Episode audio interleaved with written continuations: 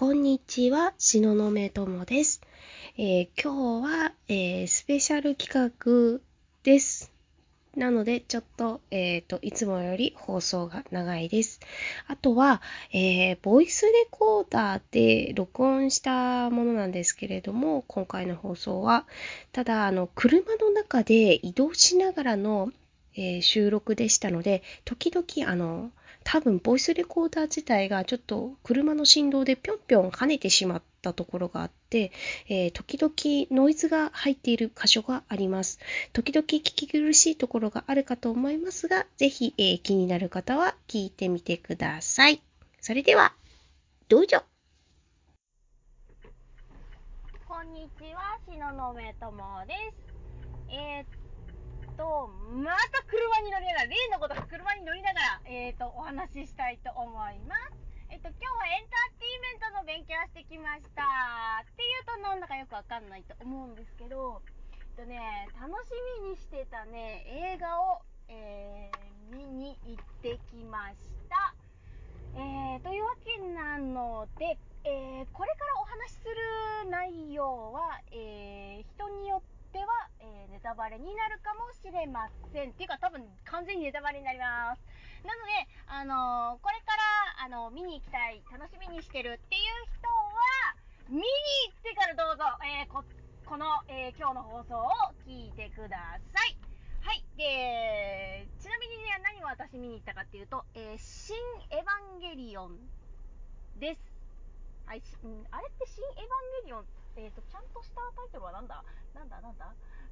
えっ、と、ちょっと待ってね、グーグルね。新エヴァンゲリオン劇場版です。はい、見て、今、ちょっとね、ちょうど見に行って、えー、ちょっとね、えー、帰るところです。えー、息子を迎えに行かなきゃいけないんで、車の中で、えー収録しております。いやー、えーと、エヴァン、えーと、エヴァンゲリオンのジョ映画の方がやったのっていつだろう？だいぶ前だったような気するんですよね。その頃は私独身で子供もいなかったんですよね。で、やっと、ようやっと完結、完結したの今日見に行きました。いやー、もう、ところどころすっげー泣き、あの、これあの、映画館だったから、泣くのこらえたんですけど、これ、家で見てたら多分ボロ泣きしてんなっていうくらいすげえ涙腺緩みまくりました。えー、っと、エヴァンゲリオン9を見た人は、た多分この先どうなるんじゃいみたいな感じで、私もね、見てて、どうなるんじゃいっていう感じで見てたんですけど、まあ、やっぱりね、さすがですね。あの、すごい面白かったです。さすが庵野監督です。で、まあね、あの、いい感じで終わったわけなんですけれども、なんかね、あのね、いっぱい感じることはあるんですけどね、まず言葉に出ない。まず言葉に出ない。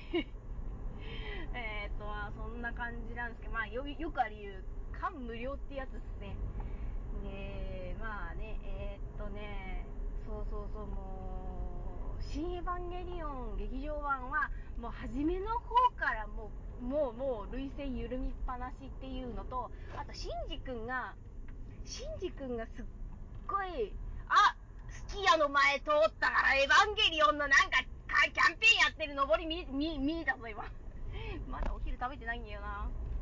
まあ、しょうがない。しょうがない。息子を迎えに行かなければならならないんで。しょうがない。お昼は、あの、息子を迎え行ったらいくらでも食べれるんで。いいよ。いいよ、別に。後で食べる。まあ、そんな感じで、えーっとね、話戻そう。いや、もうネタバレするって話してからネタバレの話しよっか。もう、なんやろ、あのー、エヴァンゲリオン9って結局どこで終わったかっていうと、シンジ君がもう、もうなんかあの、もう、もう、なんかもう抜け殻みたいな感じで終わってんで、アスカと、アアスカが、えっ、と、シンジを、こう、エヴァから、こう、エヴァのあの、なんやあの、のエントリープラグこの先、走行する車線にご注意ください。えー、とエントリープラグからあのシンジこう出してこう顎掴んでもう行く行くわよばっかきしんでっつって言ってもなんだろう連れ連れてってその綾波じゃない綾波と一緒に、こう、なんていうのかな、こう、こう歩いていくシーンで終わったんですけど、で、そこからが続きなわけですよ。えーどうなるかがすごい気になるところで終わってたから、もう絶対エヴァンゲリオン、新エヴァンゲリオン劇場版始まったら絶対見に行くと思って、いや、時間作っていきました。いやー、あれですね、あのーあれはニアサードインパクトが終わった後の世界？まあ、あの、そこら辺のね、細かい話はね、私が、ちょ、私資料見ないとわかんないんで、まあ、簡単に言うと、世界がもう終わりかけた後の世界みたいな感じのお話なわけですね。うん、もう自分で何言ってるかわかんない。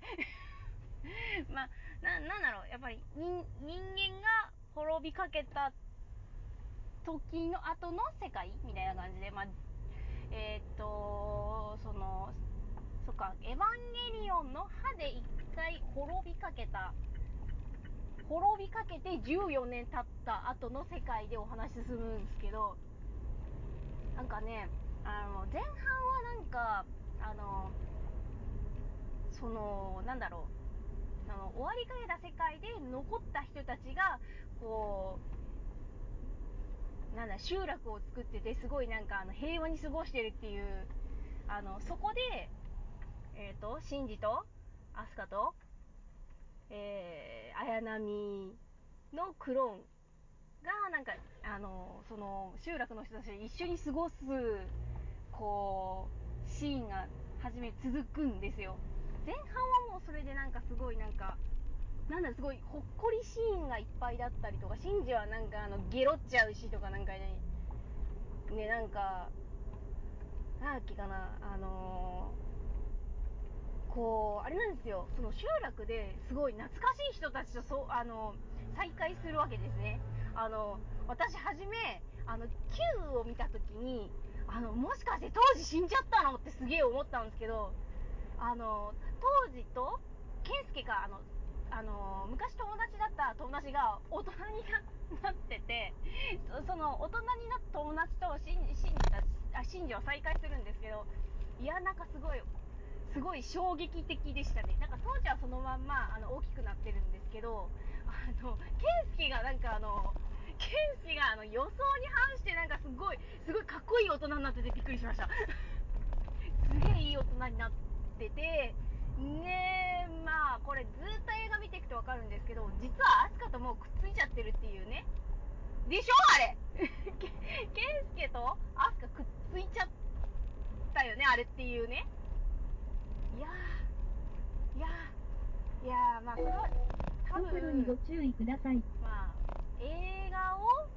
うーんと、映画をまあ見てればわかる。わかる。あれは、あれはくっついてるだろ。付き合ってるだろ。絶対。あれは、うん、うん、うん、あれは付き合ってる。なんかそんな感じで、なんか、あの、大人になったその、ケンスケと当時と、あと、ひかりちゃんか。ひかりちゃんもね、院長、院長も大きくなってて、で、えっ、と、当時とひひかりちゃんが結婚してて、えー子供が生まれてるっていう、なんとも、なんとも微笑ましい状態になってて、しかもその、集落のその雰囲気が、なんかね、昔の、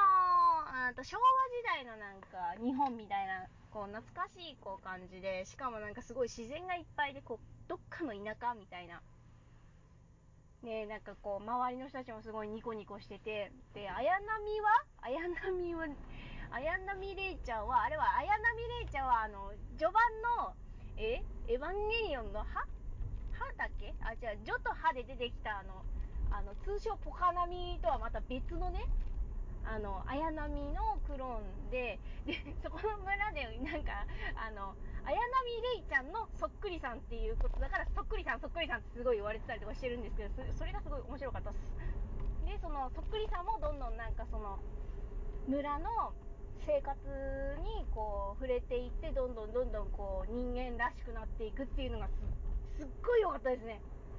すっごい良かったですね。良かったんですけど、良かったんですけど、えー、まあね、まあ見ていけばわかるんですけど、その、結局綾波は悲劇のヒロインで終わるっていうね。うん。そうそうそうそうそうそうそう。なんかね、そうなんですよ。ね、ほら、周りの子たちもほら、もう大人に、子供から大人になっていくわけで、大人になるっていうことはやっぱり異性を意識するようになるっていう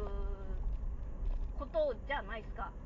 まあ普通だったらやっぱり誰かとくっつくみたいなやっぱりそういう定期路線って言ったらいいのかなにご注意ください。なんかそれでなんか周りもカップルになってってで話がなんかもう最終的にぶちとぶち飛ぶんですけど シンジ君もちゃんとあの最後幸せになってるんでななんていうのかなそうなんであそこあのなんだっけかな映画版になってあの新しいキャラクターが出てきたじゃないですかあのマリちゃんか。マリちゃんマリちゃん。そう。坂本真綾さんが声声やってるマリちゃん。で、なんでこの子入ってきたのかなって思ったんですけど、最後の最後で、えーと、ここれはもう思いっきりね、超ネタバレなんですけど、ネタバレなんですけど、あれなんだよね、シンジ君とマリちゃん最後にくっつくんですよ。だから、あの、シンジ君の嫁さんを用意するために、マリちゃん用意したのかなって勝手に思いました。勝手に私そう解釈しました。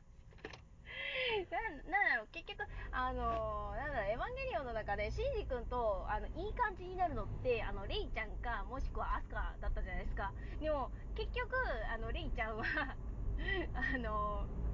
結局レイちゃんは、喜劇のヒロインで、あの、生き残らない。生き残る、大丈夫これ、あの、ネタバレしたくないと聞いてないよね聞いてないよねもうネタバレガンガンよ。そうそうそうそう。あのー、だから、結局だから、レイちゃんは、あのー、結局、ゆいさん、あの、シンジ君のお母さん、ゆいさんのクローンだから、あの、つまり、あの、シンジ君にとってお母さんっていう象徴なんですよね。だから、絶対くっつかないんですよね。あの、母体、母体回帰になっちゃうからね。くっついちゃったらね。速度にご注意ください。そうなっちゃうと、こう、なんかこう、時間軸としては過去に戻っちゃうから、こう、そう、レイちゃんとシンジ君がこう一緒にくっつくっていうのはありえない、ありえないというか、こう流れとしてはまあなないんだろうな、みたいな感じで私勝手に解釈したんですけど、で、アスカは、アスカとシンジ君はまあお互い好きだったんだけど、好きだったんだけど、いろいろなんかこう、あの、セカンドインパクトだの、なんだろう、なんかニニアサードだの、なんだろう、なんだろう、よくわかんないですけど、なんかそういうのがあって、シンジ君はあの眠っちゃったので、14年間。その14年間っていう、その長い月日の、あの、その時間の経過のせいで、2人はくっつくかもしれなかったけど、くっつかなかったんですよね、結局ね、映画の中ではね。えっと、私漫画版も読んだことあるんですけど、漫画版はなんかね、あれはあれでね、またエンディングが違ってて、えっとね、あれは、あの、シンジ君とアスカが、あの、初めて出会ってなんか起きんじゃねえかみたいな感じで終わってるんで、あれはあれでまた別なんですけど、その14年っていうその時間の流れの残酷さを感じまして、14年って言ったら赤ちゃんがもう中学生になっちゃうくらいの時間の流れなんでね。うん。いやー、なんかもういろんな、いろんなのを感じました。あと戦闘シーンね。戦闘シーンはもう相変わらず、相変わらずかっこいいですよ。すごい、エンドロールですごいいっぱいこう、スタッフさんの名前とか、あの、いろんなアニメ会社の名前とかで出てたんで、そりゃいいのできますよと思って。いや、うん、なんかね、そんな、こう、いろいろ、こう、シナリオもちゃんと、こう、伏線きちんと回収して、もう最後に、その、なんだろう、エヴァンゲリオンのパイロットって、えっ、と、なんかその、エヴァの呪いっていうのがあるから、あの、エヴァのパイロットって14歳の姿のまま、えー、と大きくならないっていう設定だったんですけどラストで、えー、とシンジ君と、えーマリちゃんが大人になった姿で出てきてそれで最後終わったんですけどいやうんだからそれを見た時にあエヴァンゲリオンの呪いがなくなってるみたいな。よかったみたいな。うん。なんかね。そうそうそういい感じで終わって。多分もう一回、もう一回なんかうち、うちで見たら多分ボロ泣きしますね。なんかね、こう、すごい時間かけてもう庵野監督も作ったんだなーなんて思いました。でねでね。そうそうそうそういえばあの庵野さんの監総監督の庵野さんのえーっと、えーお嫁さんっていうのがあのもよこさんなんですよね。えっ、と、あれ、あれは安野もよこさんって読むのかなちょっとネットがググれない、あの、運転中だからググれないですけど、漫画家のもよこ先生が、あの、庵野監督のね、えっ、と、奥さんで、で、劇中でね、途中で、なんか、あの、もよこさんの、あの、シュガシュガルーンのポスターがあったりとか、あの、もよこさんが書いた絵本、絵本とかこう、出てきて、もう、もうニヤニヤしちゃいましたね。いやー、いいね、いいね。しかもなんかエンディえーのエンディングロールでもね、お名前、奥さんのお名前載ってたんで、いやー、いやー、最高ですわ、とか思いながらもう、もう、震えてました。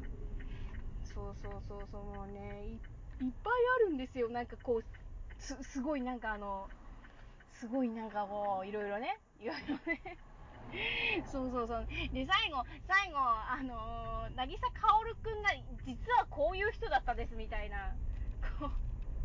渚司令とかって言って、え渚司令とか、これどういうこと？っていう感じなんですけど、あ、あ、あの、え、えなんか偉い人だったってこと？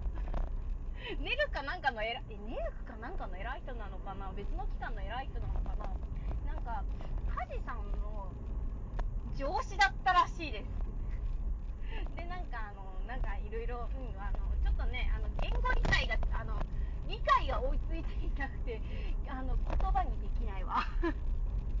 なんか、ね、こう、こう、シンジ君を幸せにするっていうふうに思ってたけど、うーんと、実はその、シンジ君を、あの、こう、幸せにこう、にしてあげることで自分が幸せになりたかったみたいな、あの、描写もあったりとかして、あー、なるほどー、みたいな。あー、なるほど、みたいな。綺麗な感じで回収していきました。なので、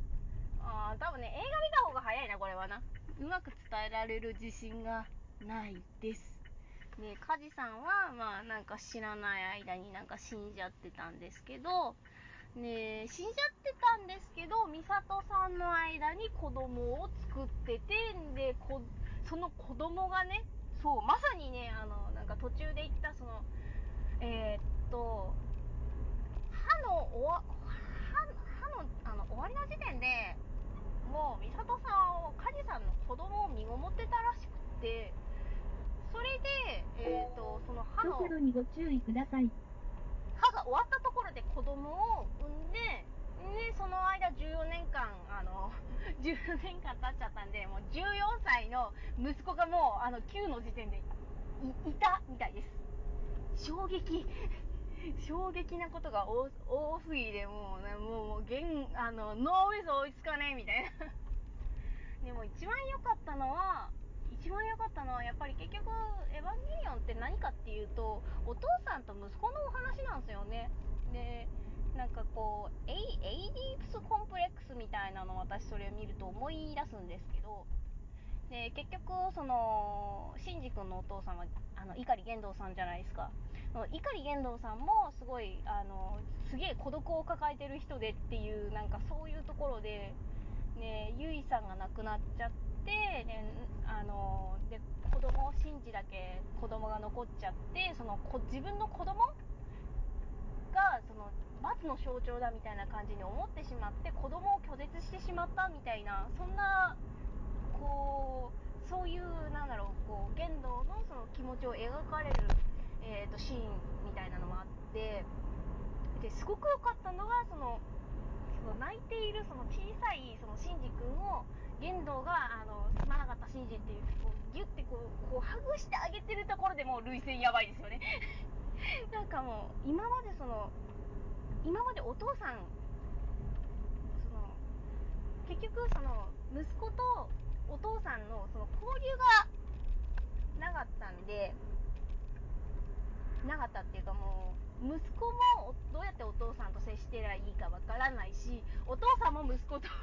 どうやって接したらいいかわからないみたいな、不器用な、えー、こう関係だだったんですね。うん。で、そこに入ってくる、そこ、あの、その人間ドラマを挟みつつのエヴァンゲリオンなんですけど、そういえばラストのそのエヴァンゲリオンの戦いで、えーっと、初号機と、あと初号機と同じこうデズ、こう似たようなデザインの、あれは10、10 13だっけ ?14 だっけ ?13 だか14だか忘れちゃったんですけど、なんかこう、最後、やっぱり最終決戦で息子と、えーお父さん戦うんですよ。で、その時に、なんかあの、今までの懐かしい、こう、あの、えー場所がこう、いろいろこう出てきたりとかして、エヴァンゲリオンってすごい大きいのに、えーっと、途中でなんか、ミサトさんの部屋とか、あとはどこだ、あの、学校の教室とか、なんかそういうところでも、エヴァとかが戦ってて、すごいシュールだな、狙ってんな、これ、とか思って、ちょっと、あの、その、安野さんのその、なんだろう、サービス？サービス精神に、えっ、と、痛く、あの、頭が下がる思いでした。すげえな、やっぱな。うん、こんな感じで、なんかね、あのーすごい、すごい楽しかったです、個人的には。やっぱりね、あの、映画見に行ってよかった。あれね、実はエヴァンゲリオンの、あの、劇場版は全部ね、私、映画館行って見てるんですよ。うん、楽しかった。もう一回見たい。何度見ても面白いんですよね。うん。なんだろうね、これ。あと、なんだっけ、あの、アニメ版のエヴァン、新世紀エヴァンゲリオンと、映画のエヴァンゲリオンっていうのは、速度にご注意く実は、あの、繋がってるっていう風に言ってて、えーと、何、ループしてるみたいなのを、こう、突き詰めた人がいて、それ、それを突き詰めた人、す、すごいっすね。でもそれをなんかあの事前に見てたんでなんとなく話は理解できましたうんいやーいやー面白かったーっていうわけでえー、はいえーとそろそろ、えー、着きそうなので、えー、終わりにしたいと思いますこれ多分長いから半分に分けた方がいいかもしんないな速度にご注意ください感じ。で、えー新エヴァンゲリオン劇場版の感想でした。うん、一応エヴァンゲリオン終わっちゃったけど、またなんかやるのかな安野さん次第だよね。あ、でも、あの、全然関係ない話だけど、あの、エヴァンゲリオン、あの、新エヴァンゲリオンのエンディングで、あの、新カリオン、新カリオンの、あの、えー新幹線変形ロボ、エヴァン、あ、違う、新幹線変形ロボ、新カリオンの名前あったのがすごく嬉しかったです。ほんとね、ロボ、ロボ好きなんでね、ロボ。いやー、面白かった。はい、じゃあ今日もうん終わりに、今日はここら辺にしよう。はい。はい、そんなわけで、えー、長くなっちゃいましたが、ご視聴ありがとうございました。えー、エヴァンゲリオン好きな人はぜひ、えー、新エヴァンゲリオン劇場版見に行ってはいかがでしょうか見に行って、えー、見に行ったら私と語り合おうぜ。はい、そんな感じで何か思ったことあれば感想とか、えーくださると嬉しいです。はい。うん。引っ張りすぎ、引っ張りすぎ。終わりにしよう、終わりにしよう。はい。ご視聴ありがとうございました。東雲ともでした。